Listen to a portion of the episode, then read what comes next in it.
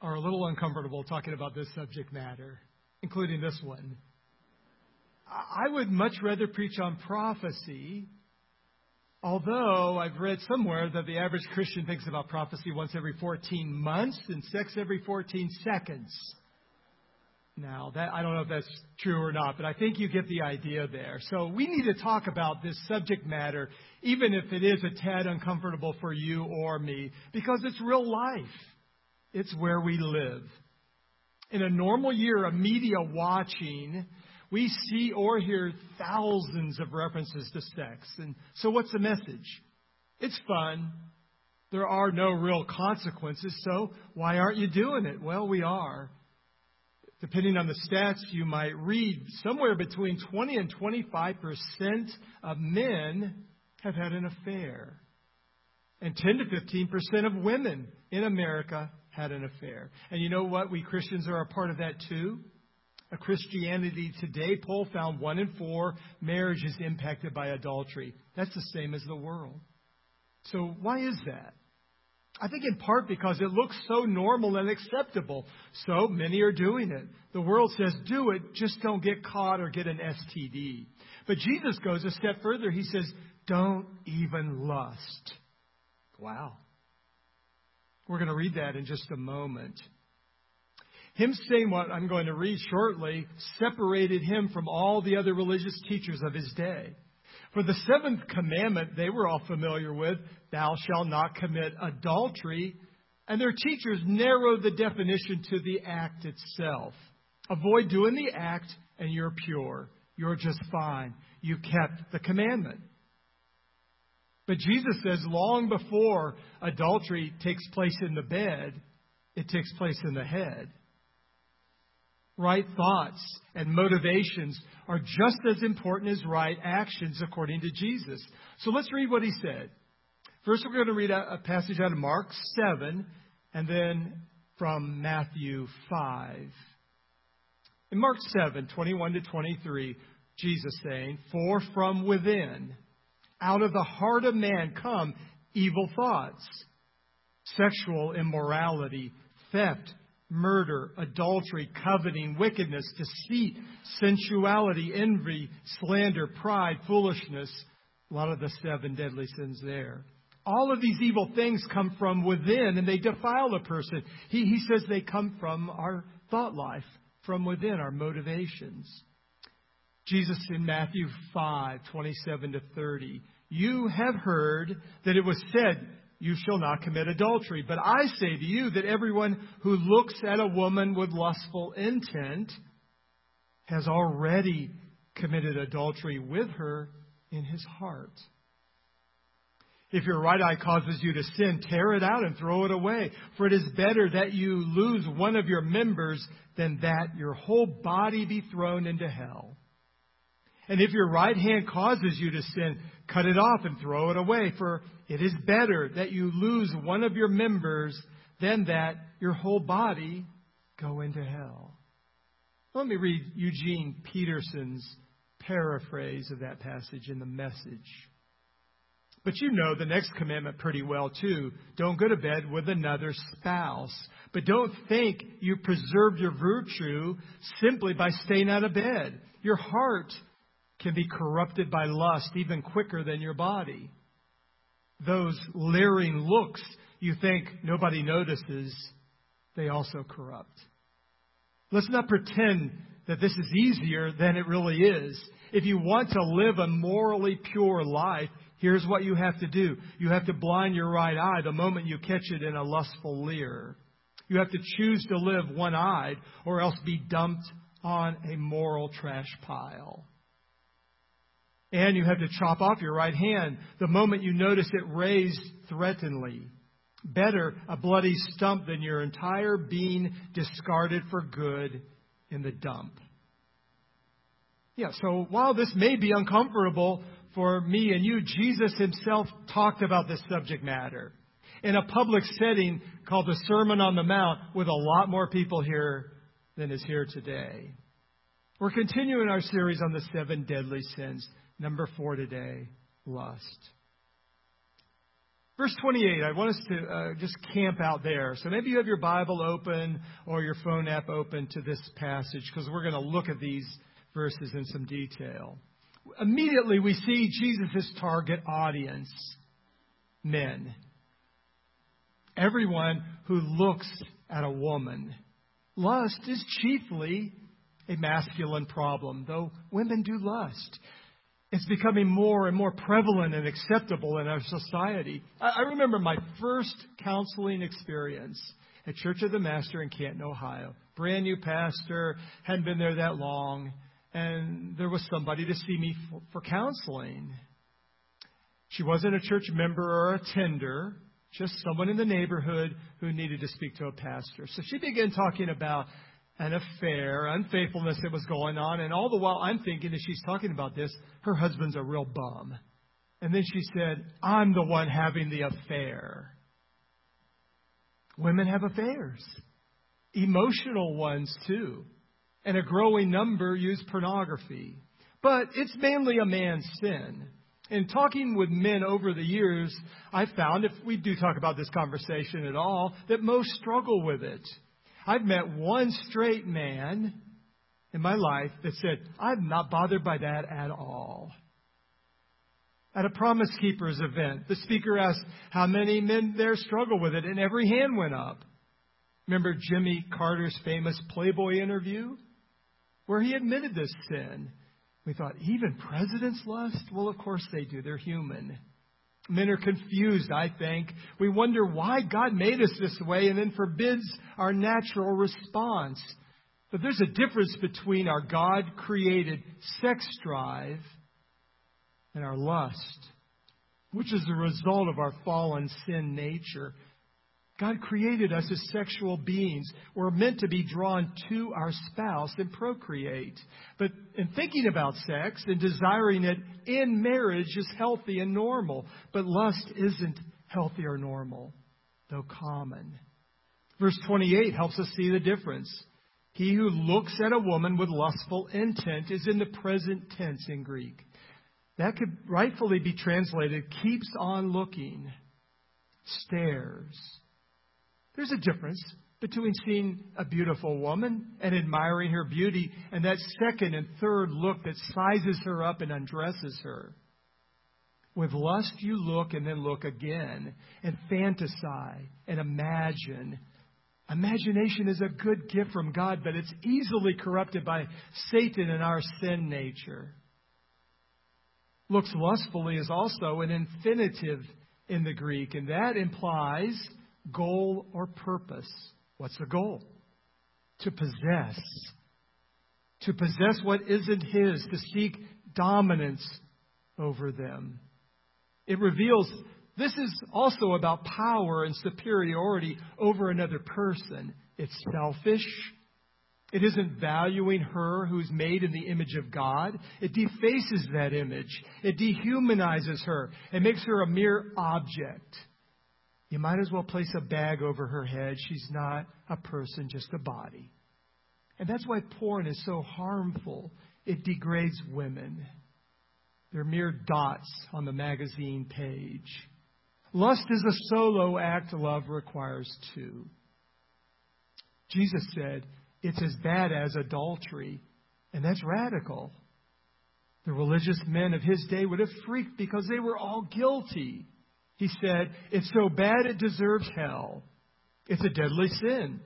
And only God knows our secret thoughts, so only He can rightly judge, and He will.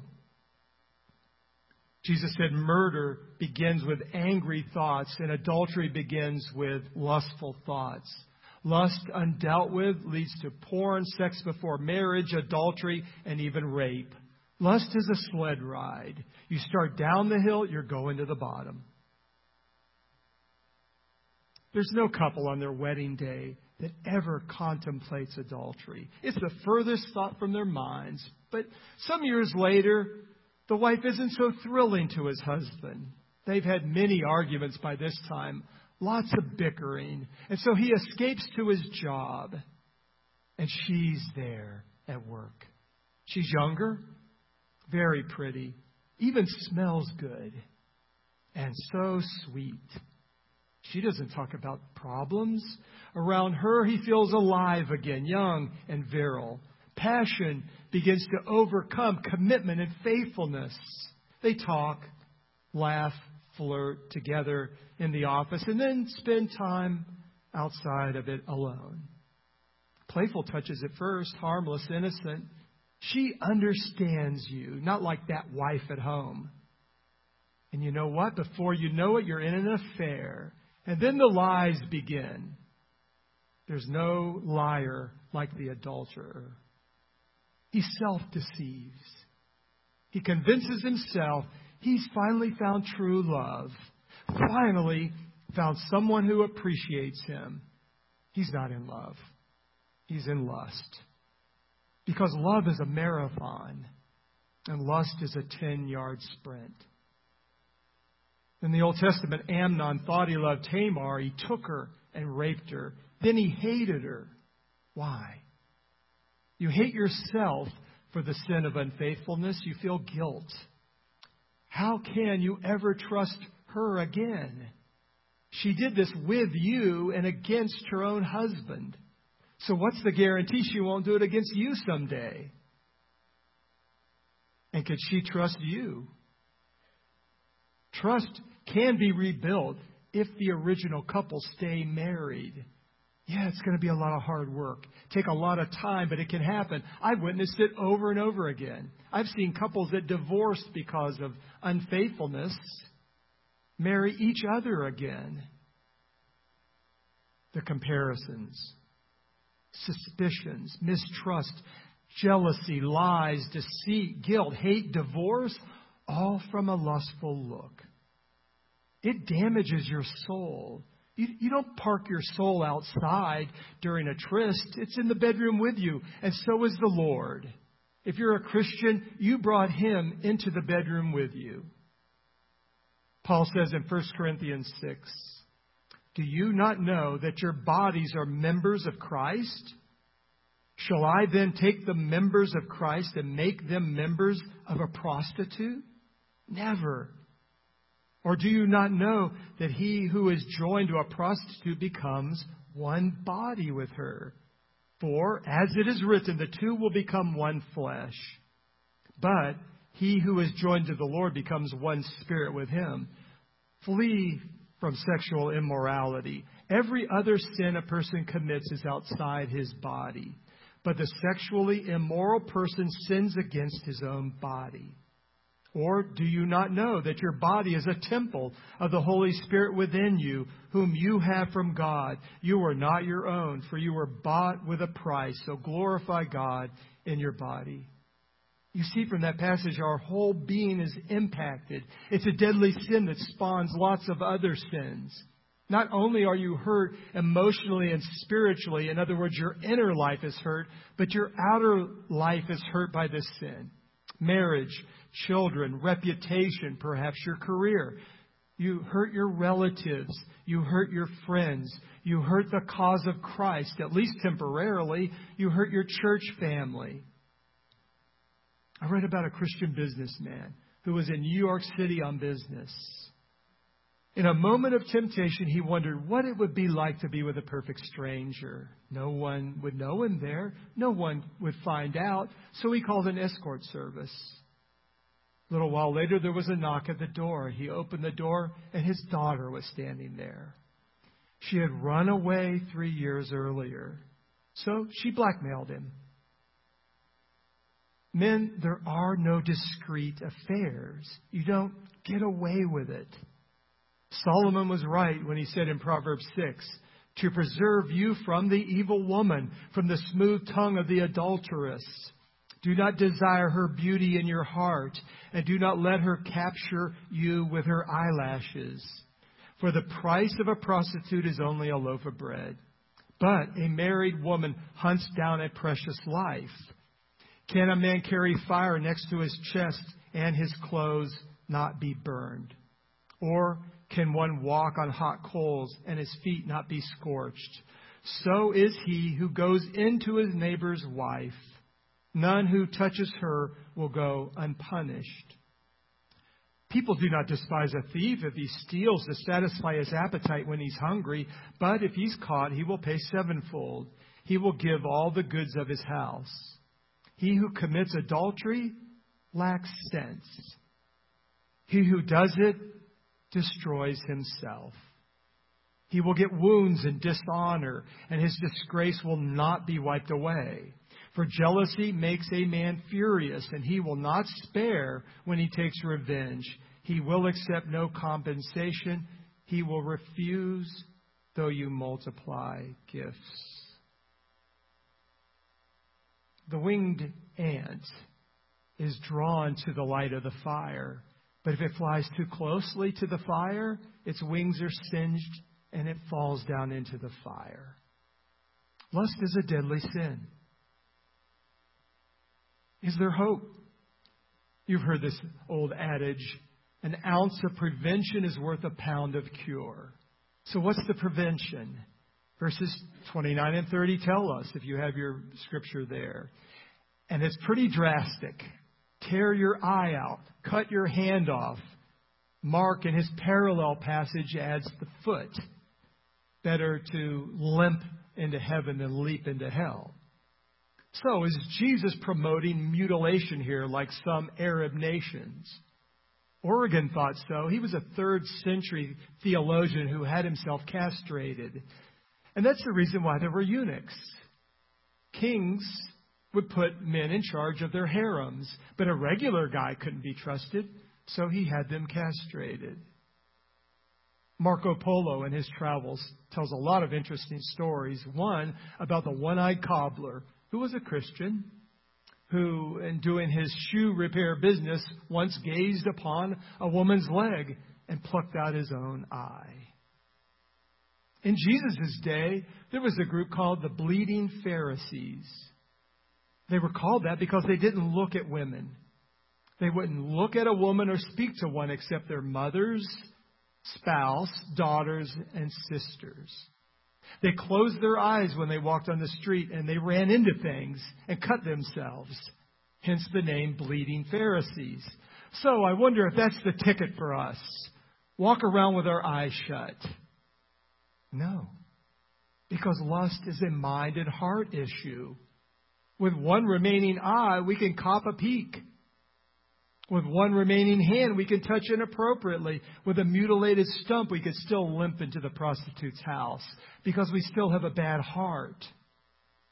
Listen to Paul in Colossians 2, who said, If with Christ you died to the elemental spirits of the world, why, as you were still alive in the world, do you submit to its regulations?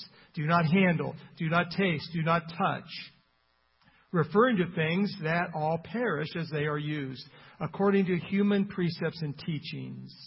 These have indeed an appearance of wisdom in promoting self made religion and asceticism and severity to the body, but they are of no value in stopping the indulgence of the flesh.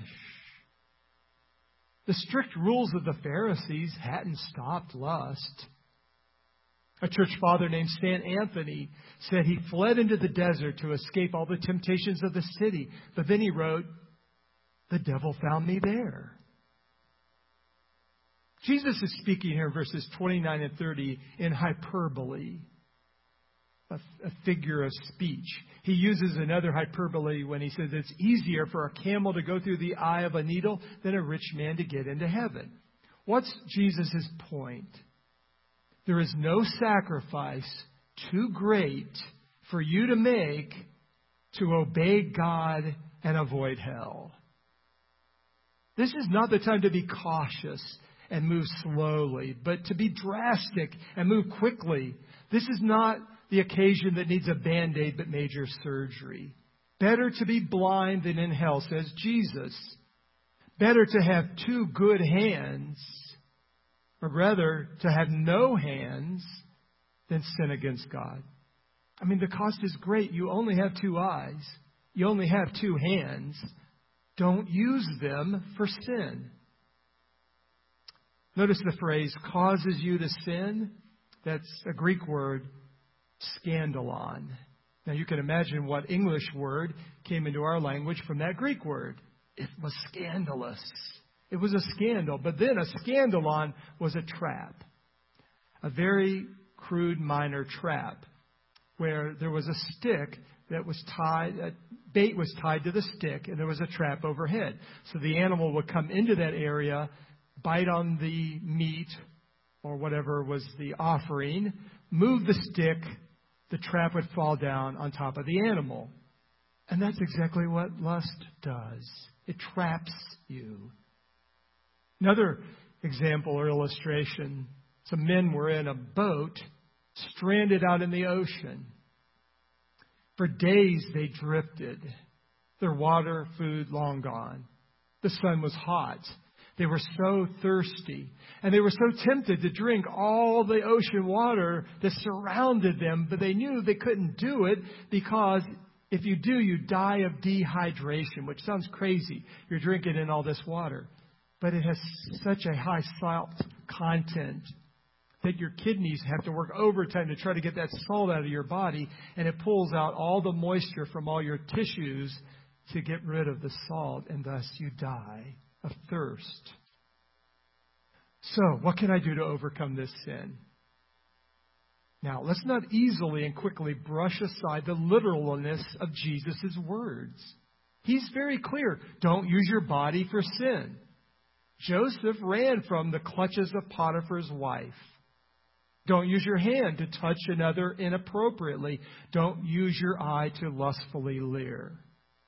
Psalms 119:37 says, "Turn my eyes from looking at worthless things and give me life in your ways." In Job 31, he said, "I've made a covenant with my eyes. How then could I gaze at a virgin?" What would be my portion from God above and my heritage from the Almighty on high? Is not calamity for the unrighteous and disaster for the workers of iniquity? Does not He see my ways and number all my steps? If I have walked with falsehood and my foot has hastened to deceit, let me be weighed in a balance and let God know my integrity. If my step has turned aside from the way, and my heart has gone after my eyes, and if any spot has stuck to my hands. Notice Job uses those same three. He says his eyes, his hands, and his feet. A great summary verse, I think, is Romans 6:13. Do not present your members to sin as instruments for unrighteousness, but present yourself to God as those who have been brought from death to life, and your members to God as instruments for righteousness. Let me give you five practical things you can do, I can do, to avoid the sin of lust. Number one, recommit yourself to God. Recommit yourself to God. Agree with His standards which are opposite the world's and this culture. Hate your sin. Confess it and forsake it. Ask, do I love God more than I love my sin? Second thing, control your thoughts. Control your thoughts. James 1 14 and 15 from the Living Bible.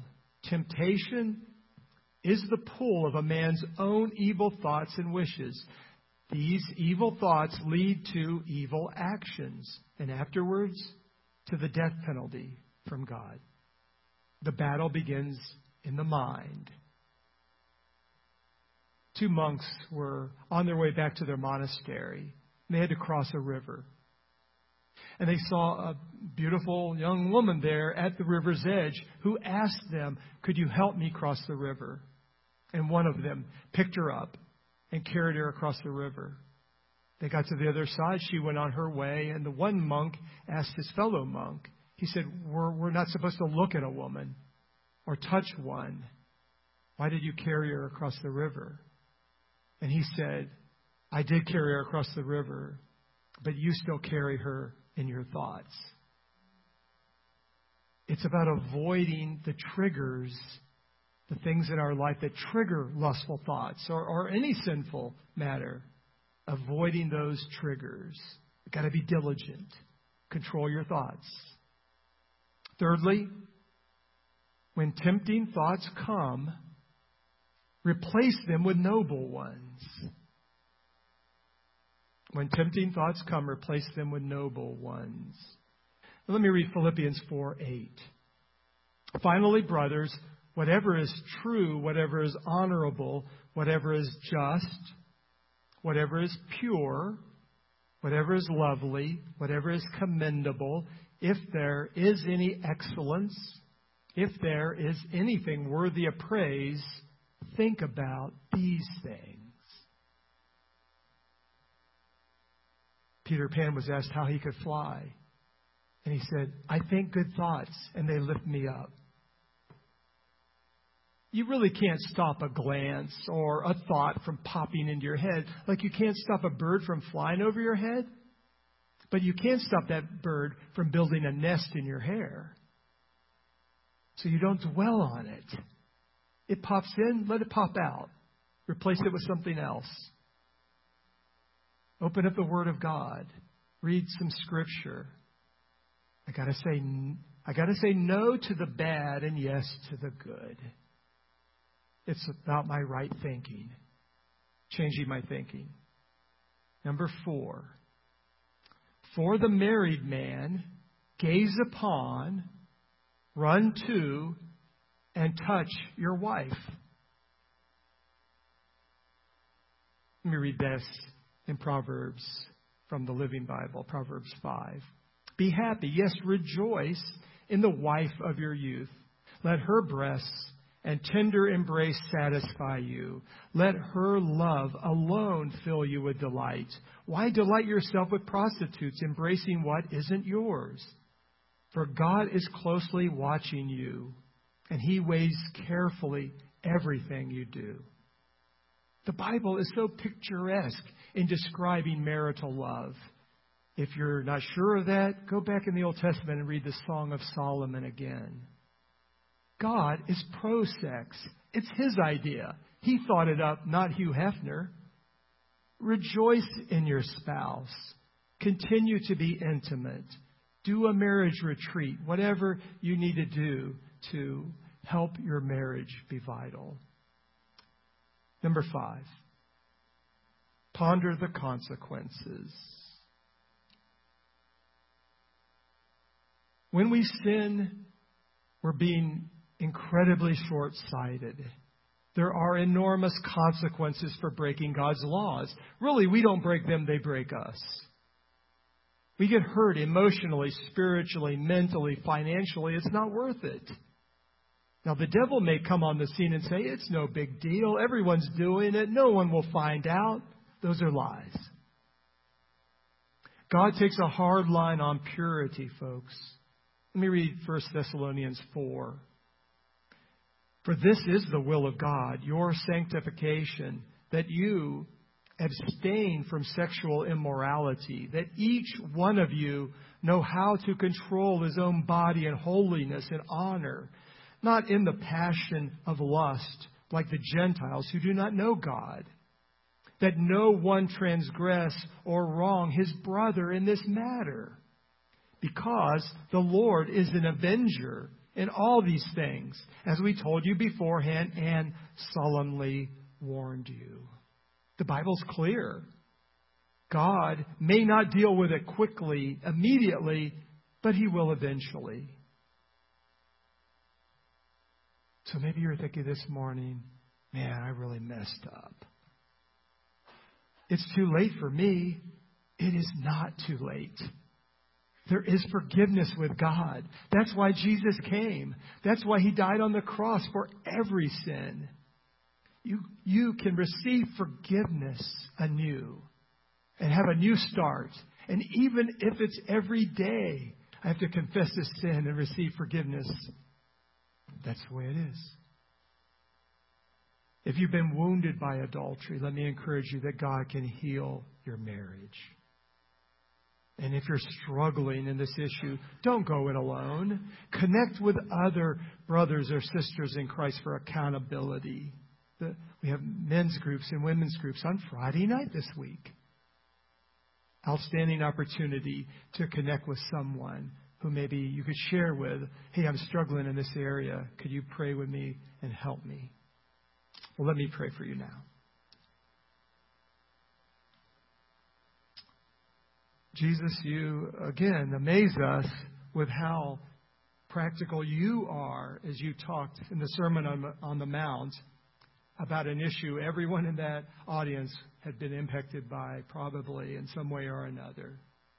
And, and you still speak today through your word to us. And, and you know all of the temptations of our culture around us. It's like in Proverbs 4, the sideshow. It's everywhere. We walk down the main aisle we have to keep our eyes straight ahead. Lord, help us. Help us to do that. Thank you for forgiving us for this sin when we confess it to you and forsake it. Strengthen us, enable us to walk in purity with you, as your word says. Lord, we do love you and we want to please you. And we certainly want to treat our fellow brothers and sisters in Christ properly. Help us do that, Lord.